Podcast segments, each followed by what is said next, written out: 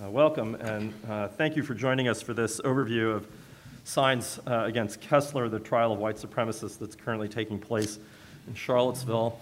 Uh, for those of you who I haven't met, I'm Micah Schwartzman. I direct the Karsh Center for Law and Democracy. Uh, the Karsh Center is a nonpartisan legal institute whose mission is to promote the understanding and appreciation of principles and practices that are necessary for a well functioning pluralistic democracy. Those include civil discourse, civic engagement and citizenship, ethics and integrity in public office, and of course, respect for the rule of law. Um, the Karsh Center is co sponsoring this uh, program with UVA's Jewish Studies program. We have with us today a distinguished and expert panel. Um, John Jeffries, uh, next to me is the David and Mary Harrison Distinguished Professor of Law and Counselor to the President of the University of Virginia. He served as Dean of the Law School from 2001 to 2008, and I think it's fair to say that he has received every award that UVA can bestow on a member of our community. Given his expertise in civil rights litigation and federal courts, I have prevailed upon him to join our panel, and I'm grateful that he can be here uh, with us today. Leslie Kendrick is the White Burkett Miller Professor of Law and Public Affairs and Director of our Center for the First Amendment. She served as Vice Dean of the Law School from 2017 to 2021. Professor Kendrick is an expert on freedom of speech, tort, and property law, and she's written extensively on the harms of free speech, including on the events that are at issue in the Charlottesville trial. We're also fortunate to have with us today James Loeffler, who is the Jay Berkowitz Endowed Professor in Jewish History and Professor of History at the University of Virginia. Professor Loeffler serves as Ida and Nathan Collida's Director of the Jewish Studies Program He's been covering the trial daily and live tweeting uh, parts of it. I encourage you to follow him. Uh, and I want to thank him for taking some time away from the federal courthouse today uh, to be with us. Before I turn things over to our panelists, let me give a brief introduction or overview of the events that led to what we are calling the Charlottesville trial. As you know, in, 20, in August 2017, white supremacists from across the country converged on Charlottesville for a rally that they dubbed Unite the Right.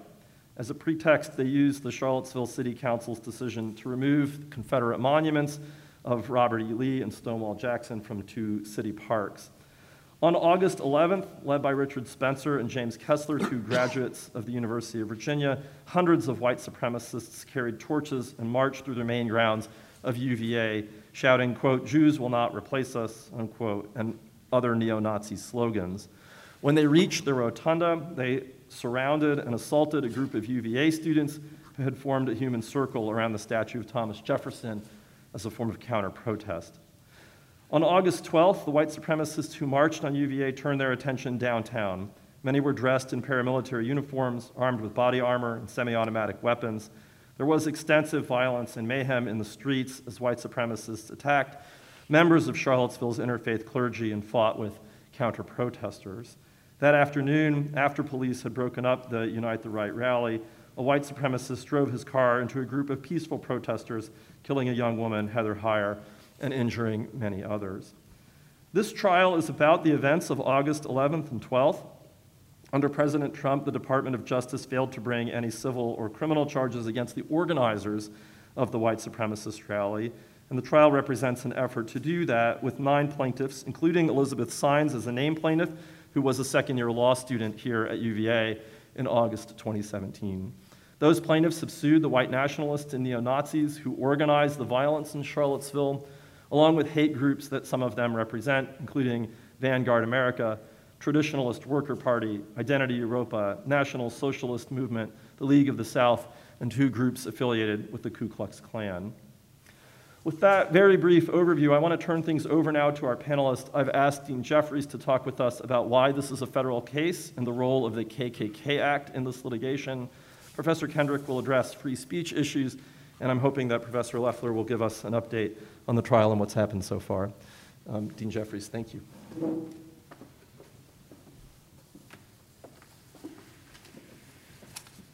Well, I, I appreciate Mike allowing me to stand. If I sit, I probably will put myself to sleep. um,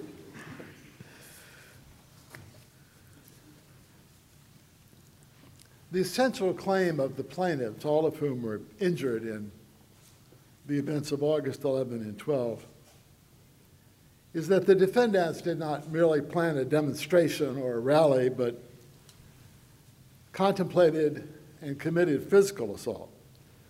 The complaint filed in the Western District is 112 pages long, and it is unusual in the wealth of evidentiary detail recounted. Plaintiffs are advantaged in recounting that detail by the use of an invitation only website called Discord, which is where the defendants communicated back and forth about what they wanted to accomplish. And some of those communications seem to suggest that they aimed not merely at speech, but at illegal conduct. Such claims support a straightforward claim of conspiracy under state law. Most of you, probably uh, all from first year criminal law, think of conspiracy as a crime. Of course, it is, it's a, an agreement to commit a crime. But there is also civil conspiracy, which is agreement to commit a tort. And the torts alleged here that were part of the plan were assault and battery and also violation of Virginia's hate statute. That claim of civil conspiracy under state law seems to me relatively straightforward, and if I may venture a guess, it seems to me to have relatively good prospect of success. But the claim that has drawn the attention is not the state law claim, but a federal claim under 42 U.S.C. 1985-3. That is, for those of you not used to the lingo, 1985 paren 3, subsection 3 which is a provision drawn from the Civil Rights Act, often called the Ku Klux Klan Act of 1871. 1985-3 is an obscure provision. In its most abbreviated form, living out everything I can, it authorizes damages against persons who conspire for the purpose of depriving any person or class of persons of the equal protection of the laws or of the equal privileges and immunities under the laws. A different provision of that same 1871 statute, vastly more important today, authorizes damages actions for those who act under color of law to deny federal rights. That provision is codified at 42 U.S.C. 1983, a citation that many of you will find familiar I teach a whole course in civil rights litigation against state officers under 1983. 1985-3 does not require that the defendants be acting under color of law. It reaches purely private conspiracies. Or to put the point a little differently, it reaches conspiracies involving only private parties. Now, at the time that provision was enacted, and for decades thereafter, there were grave doubts that Congress had the power constitutionally to legislate against purely private tortious activity. Those doubts need not concern us now as they've long since been laid to rest. But the modern Supreme Court has continued to be worried about the scope of 1985-3.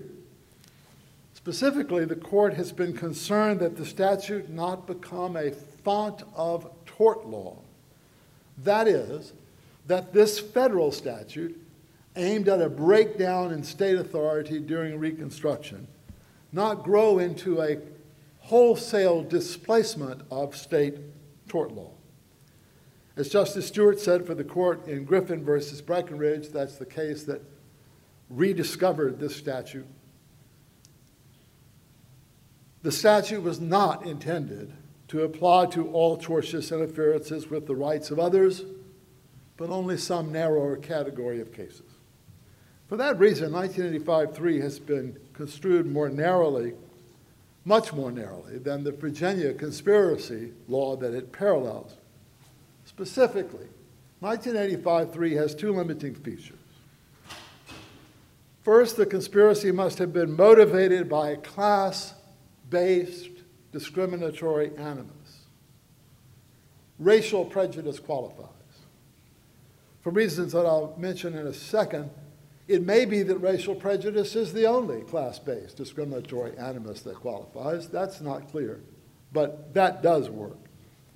Second, the conspiracy must aim to deny to the plaintiffs what the district court, Judge Moon, called equal enjoyment of rights secured by the law.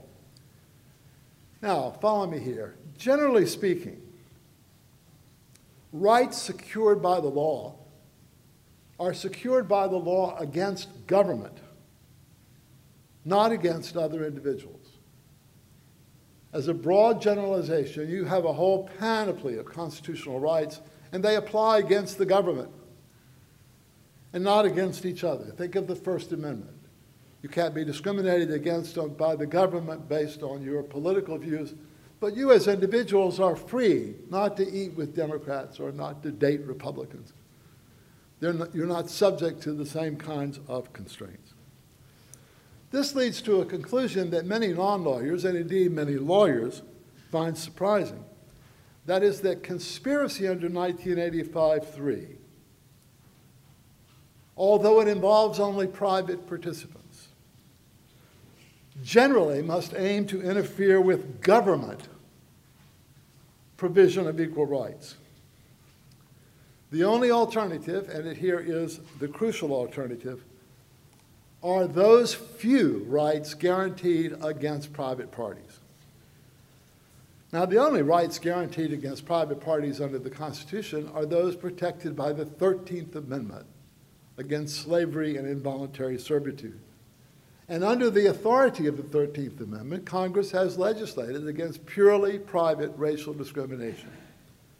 So the Supreme Court has held that a conspiracy motivated by racial animus to deny aspects of racial equality is covered by 1985-3, even if not much else is. And there are, I think, serious unresolved questions. For example, whether animus against Jews would also be covered by the statute. Now, in my admittedly an expert reading of the complaint, I'm probably the least informed person here. I would venture the opinion that the allegations state a cause of action under 1985-3, as Judge Moon held against a motion to dismiss, but I would not want to be understood as suggesting that that road to recovery is clear or easy. There's a lot of uncertainty about 1983 and a lot of room for sometimes highly technical argument about what it does and does not reach. Much clearer case can be made under state tort law.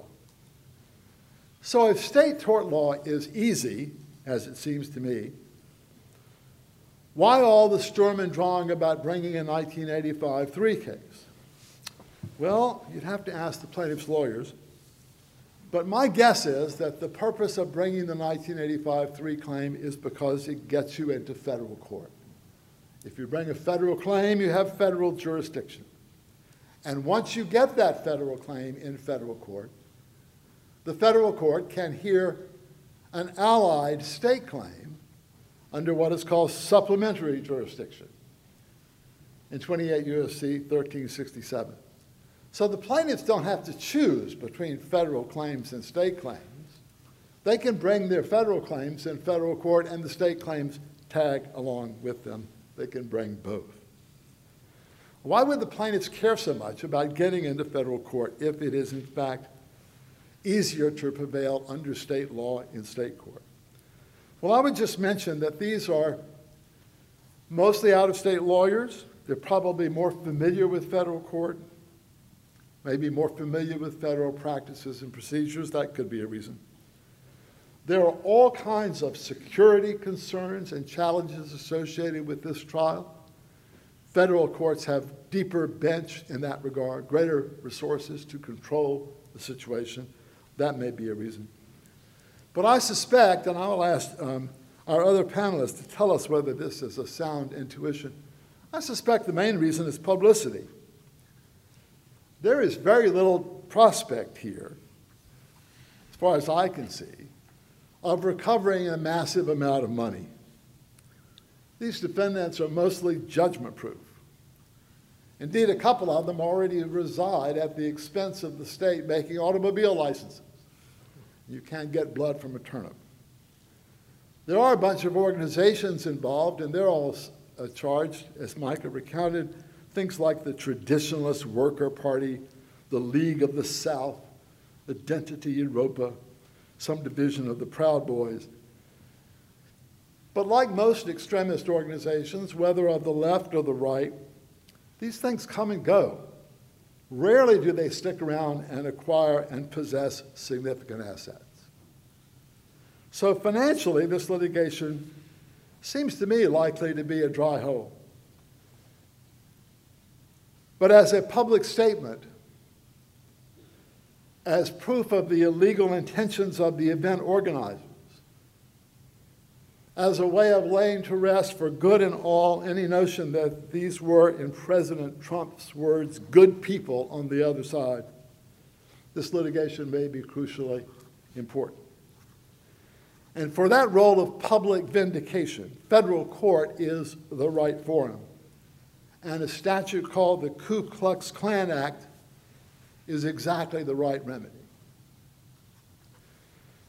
Now, it will occur to you, if I may just say it in way of transition, that conspiracy requires agreement, and agreements consist of words. So when you prosecute a conspiracy, you're prosecuting some use of words that the law regards as criminal, which raises here and in other places sometimes interesting questions about delineating the difference between criminal conspiracy and protected, if contemptible, First Amendment speech. And we have, luckily have a genuine expert on that question.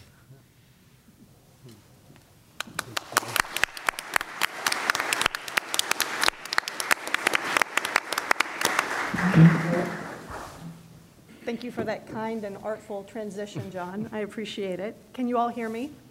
Um, I just want to note that I just saw 150 students, civil procedure and federal court brains light up when you started talking about supplemental jurisdiction.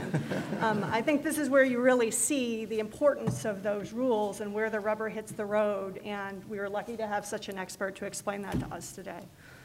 So, um, as both Micah and John mentioned, I'd like to talk about the First Amendment and how it interacts with the conduct of the defendants and the claims of the plaintiffs in this case. And to do that, I'm going to start with um, some First Amendment basics. I want to make two foundational points about the First Amendment that will be familiar to some of you, but possibly new to others, and I think it's very important to lay them out.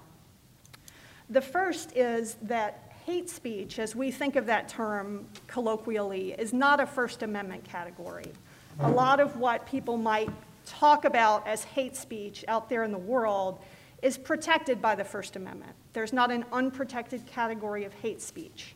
So, a lot of the footage that you may have seen of August 11th and 12th involves slogans Jews will not replace us, you will not replace us, these types of neo Nazi slogans actual Nazi slogans like blood and soil, those in and of themselves are protected under the First Amendment unless they are somehow part of a larger context that's going to fall within a, an unprotected category. And those tend to be quite narrow incitement, threats, so forth and so on.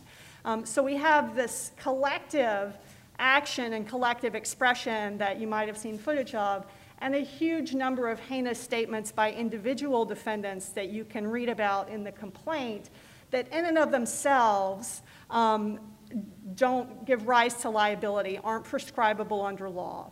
Um, they have to fall within some narrower other type of category in order to be regulatable under the First Amendment. Uh, the, on, the, on the other extreme, uh, of that. So you might think everything that these defendants did was unprotected, and that would be false.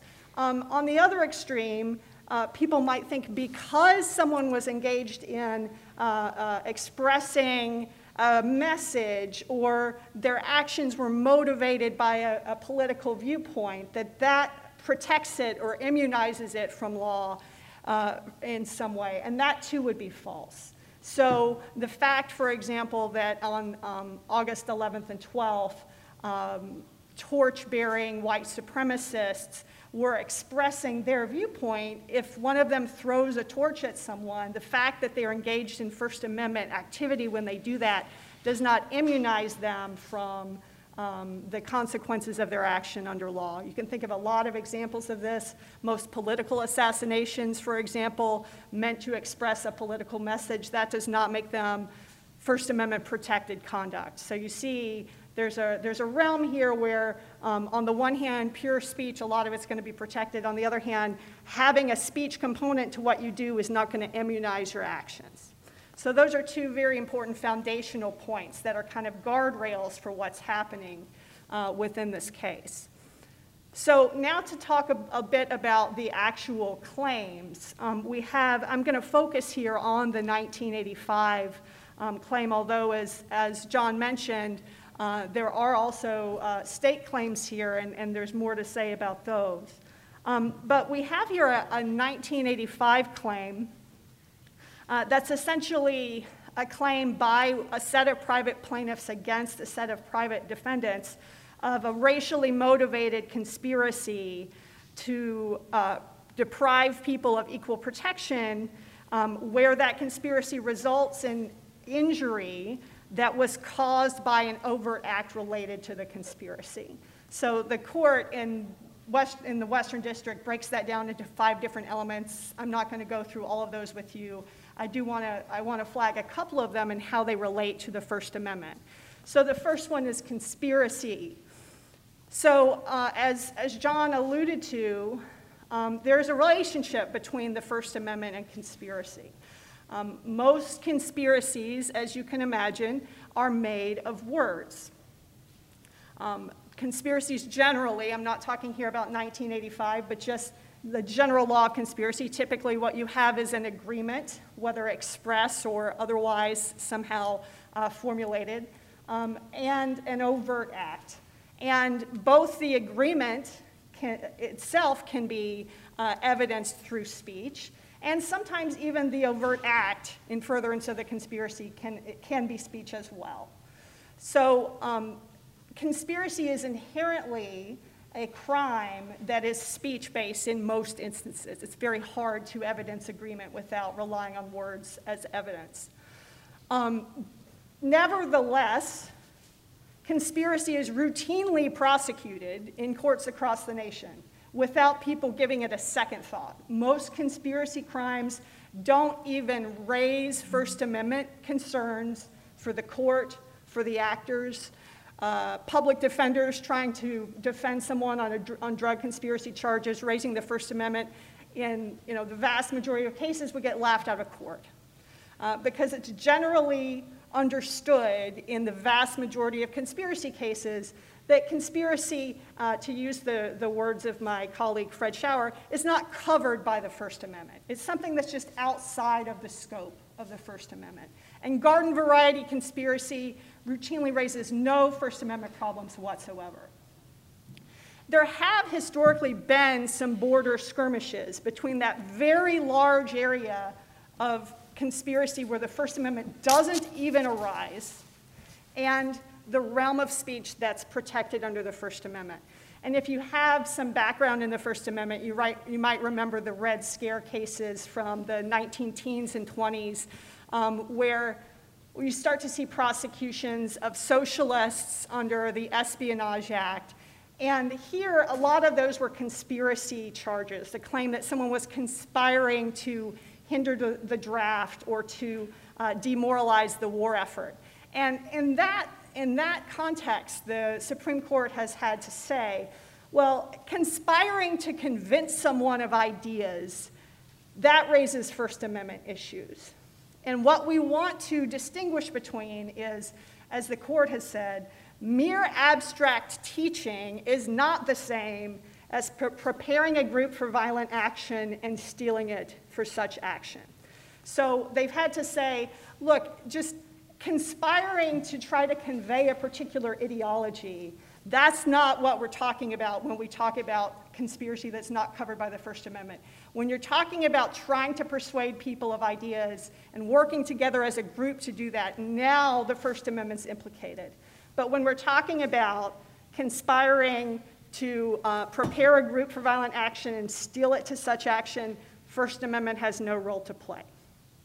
Right, so that's, that's, and that has come up more in the realm of political ideology than racial animus, but the same principles apply.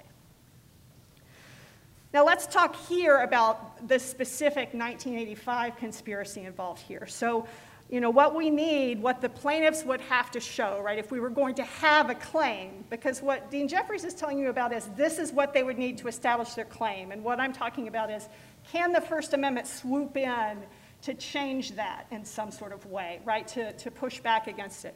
So they would need to establish an agreement and um, here, you know, again, speech is going to be the primary evidence of that agreement. Also, here, speech is kind of off the table when it comes to overt acts, at least as I understand 1985. You can correct me, John. But, but um, what, what the Western District, uh, as they've interpreted 1985, the element is you have to have an overt act of of violence or something that's actually a violation of people's equal protection that results from the conspiracy. So we're only really talking about the agreement when we're talking about speech. Um, and of course, there's lots of aspects of violence that happened that weekend, and they have to establish that those resulted from the agreement and so forth and so on. But there's no First Amendment issue when it comes to the injury. The injury that we're talking about is actual actions in the colloquial sense. So all we're looking at here is is there evidence of an agreement? And that question in this context is pretty much a garden variety conspiracy question. The question is was there some sort of meeting of the minds about making plans not to express a viewpoint, but to engage in violence of some kind? And that's something that the plaintiffs will have to show. They'll have to prove that element. But if they have evidence to prove that with regard to particular defendants, the First Amendment should not stand in their way of doing that. Um, and that's why, as John mentioned, you see Judge Moon in the motion to dismiss saying, I don't see, a, a, there's, you know, they raised a First Amendment issue in the motion to dismiss, and he says, I, I think if you assume all of the allegations of the plaintiff are true, they plausibly stated a claim here for a 1985 violation. The First Amendment, if it were going to swoop in, could swoop in at the, at the legal stage as a matter of law to say this will prevent, even if they can, even if they can establish all of these facts, this will prevent liability, and he did not draw that conclusion. That's not to say that all of this could, that, that that's going to be true of every defendant with regard to every plaintiff. Again, they have to prove those elements. Um, but the First Amendment would regard this as kind of a garden variety conspiracy claim if those elements are, are properly instructed and, and concluded that they're met. Just a last note I want to make about a potential aspect of the First Amendment that could be involved here the racially motivated aspect of this, of 1985. It has to be a racially motivated conspiracy, one evincing racial animus. Uh, there have been First Amendment challenges to these types of laws, uh, claims that, that laws that uh, that pick out racial or other types of animus are themselves viewpoint discriminatory and therefore violate the First Amendment. I just want to say on that, uh, the primary case is Wisconsin versus Mitchell from 1983, in which there was a, a First Amendment challenge to hate crimes legislation that uh, provided an additional pen- penalty for a racially motivated uh, attack above and beyond what the same type of conduct would, uh, would result in in another context. And there the court held there's no First Amendment problem in imposing higher penalties for hate, for hate crimes than other types of crimes. Um, so that would suggest that there's no First Amendment barrier to holding defendants responsible for a conspiracy to uh, engage in racially motivated violence.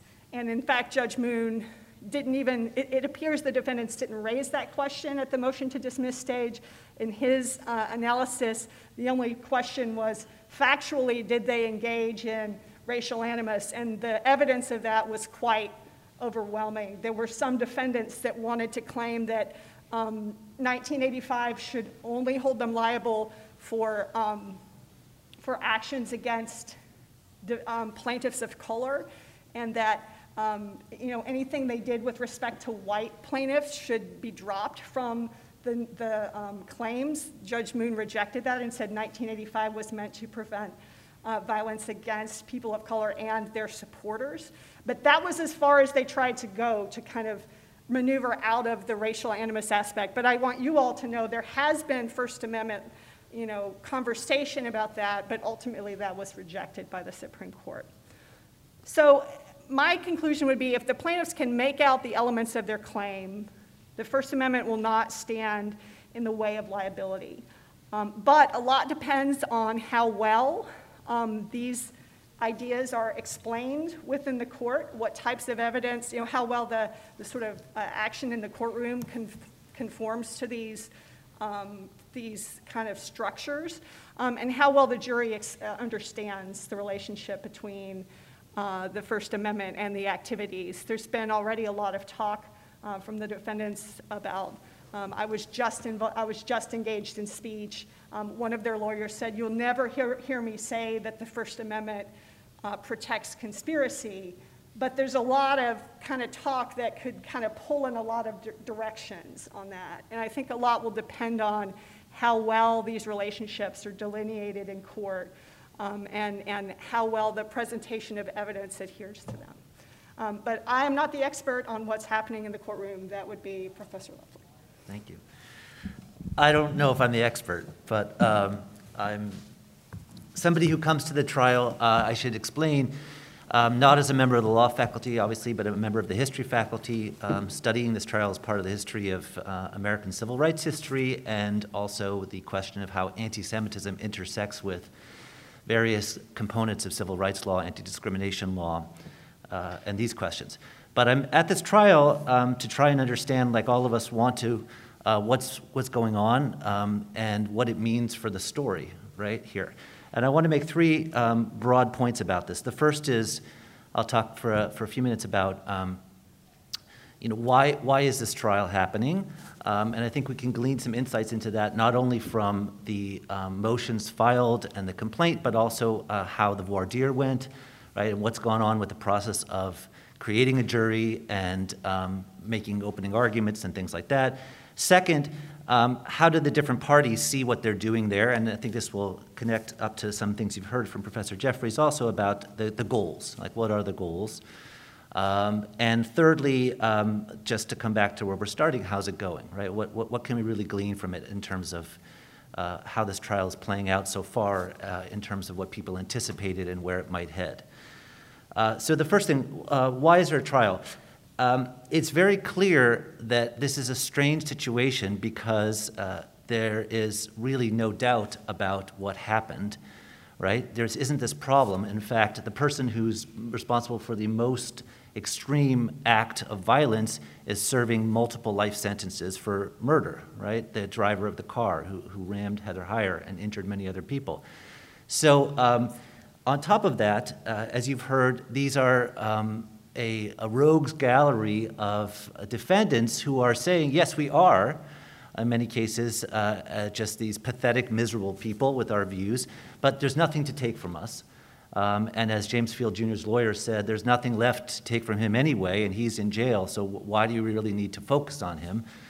Uh, thirdly, um, with that, there's the question about uh, what could be obtained, right? And here we get into uh, complicated territory that I won't, uh, I won't spend a lot of time talking about, but it's an interesting question about the nature of different kinds of damages, right?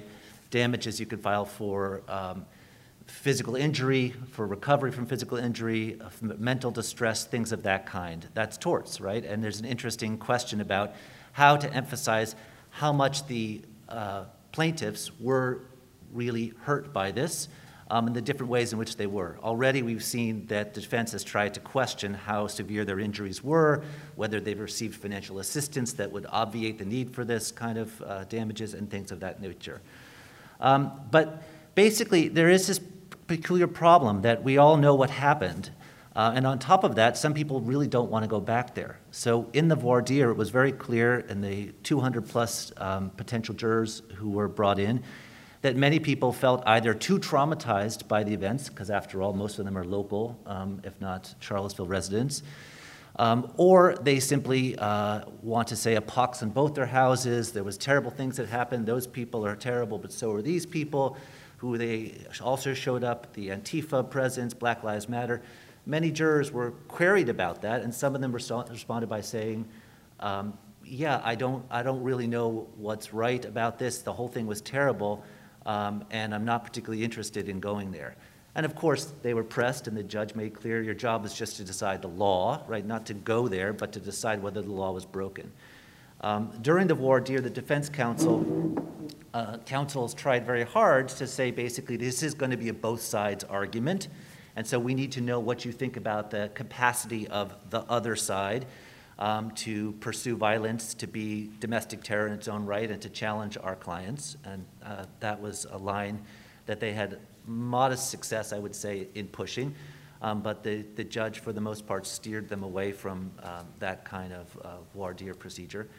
Um, and then the other thing that emerged, of course, is that this is a very complex case with um, multiple defendants and multiple plaintiffs, and uh, that makes it much harder because, of course, the defense can say, well, it was that guy, it wasn't me right? Or I barely knew him, as you've heard. I, I wasn't there. I, did, I never directly communicated with so and so, so where's the conspiracy? Uh, that began already. And a central point of that is the fact that uh, there are six uh, lawyers. Um, well, I should say there are six defense counsels. You'll get correct me in the terminology. There are two pro se defendants, right? Richard Spencer and Christopher Cantwell are pro se already it's clear that um, the other defense counsels are not happy about that because they view them as wild cards who don't know the law, don't know legal procedure. And um, while they might be able to exaggerate the, the drama and draw the focus on them, nevertheless, um, they also represent uh, the prospect of um, kind of rogue defendants who can drag down the whole image of the defense. Uh, that can work either way, and I think literally the jury's still out about that, how that'll play out, right? Whether that will basically create such a, uh, a scene of chaos um, and an image that the defense is just a mess, that some of them will not be found liable and others will, or whether it will effectively taint all of them. Um, that's become more and more acute. Yesterday was the first day where Richard Spencer showed um, emotion um, by basically resting his head in his hands in a sign of despair when one of the other defense counsels was ineffectively pursuing a line of questioning and basically tripping himself up over the law. So, um, given that, uh, the kind of miserable character of the defendants, um, the other thing we could say is why this trial, um, if that um, there's really uh, the possibility that there could be a mixed verdict, right? And so therefore it could not be decisive in showing this conspiracy included all of them, and some of them will be able to claim, haha, we're, we were victims of this, uh, you know, criminal style inquiry, even though it's civil, and that could backfire. So the answer is, uh, for the plaintiff's counsel, it's very clear, first and foremost, they represent victims, right? They represent people including young people who were injured and severely harmed. Uh, at least one of them came close to dying. So they want justice, right? That is their job, and they want to pursue that, and they feel very clearly that that has to be done. The first two witnesses for the plaintiffs, um, uh, the victims, have testified. As of yesterday, they, they completed that. Uh, and they were quite effective and eloquent in describing what happened to them and responding to attempts by defense counsel to bait them and to say, yes, but weren't you a member of this group, or did you know so and so, or why were you really there?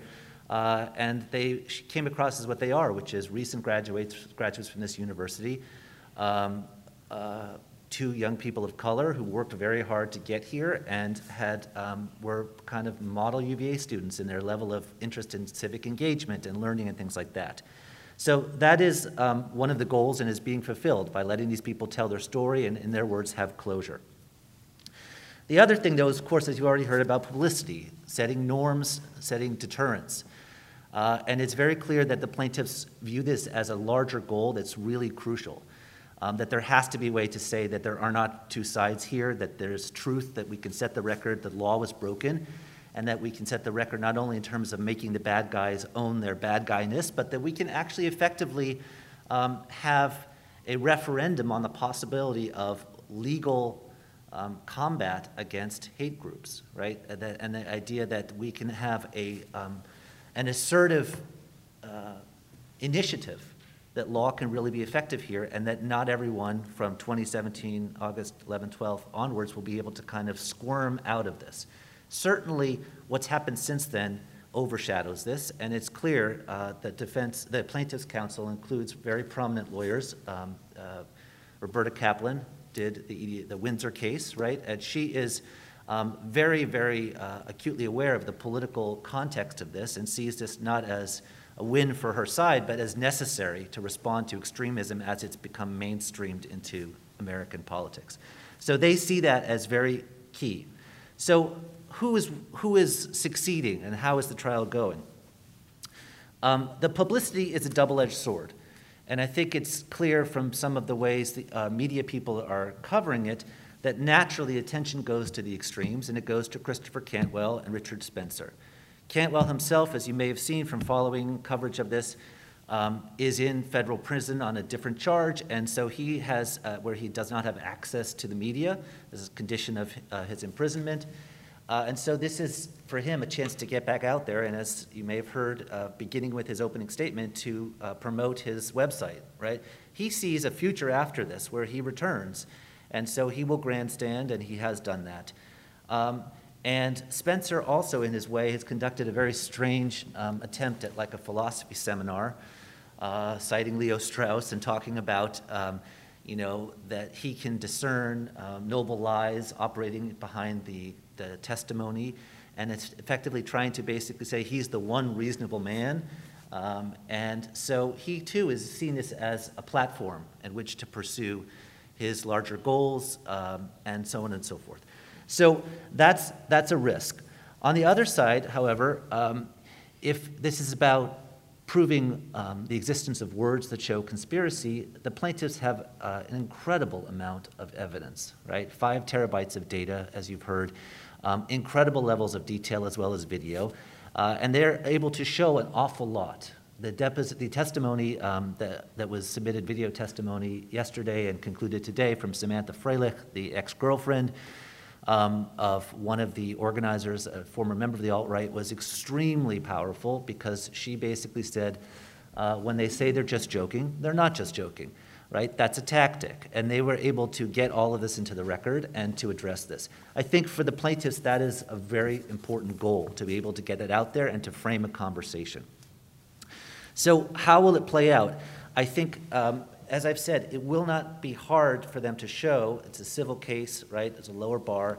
Um, much, much of what they want to show. It will still hinge on showing that you, the dots are connected with a conspiracy. A huge focal point for the opening statements, and thus far, has been the car attack, and that really becomes the centerpiece of it. And so the question will be if they can really connect all the people to it. A final comment about this.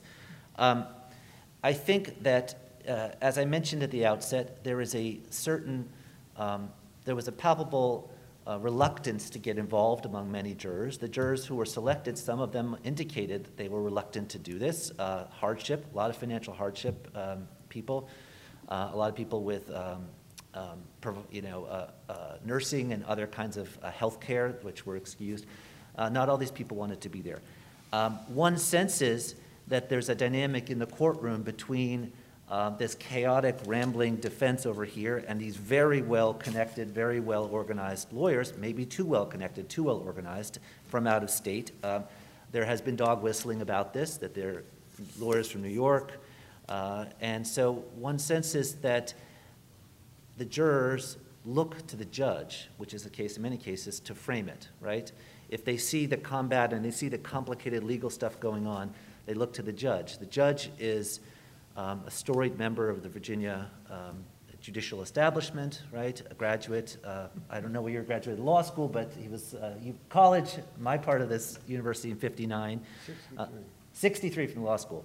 Um, so that will be a question, and it's already becoming more of a question as the plaintiffs are insisting that he reel in the defense and the, and the cross examinations and the excessive use of video. And I think a lot of that drama of what happens next will depend on how much he, um, you know, disciplines the proceedings. Otherwise, as uh, a reporter joked this morning, we won't be done before January because it's supposed to go till November 19th, but it's moving very slowly. Thank you so much uh, to this panel.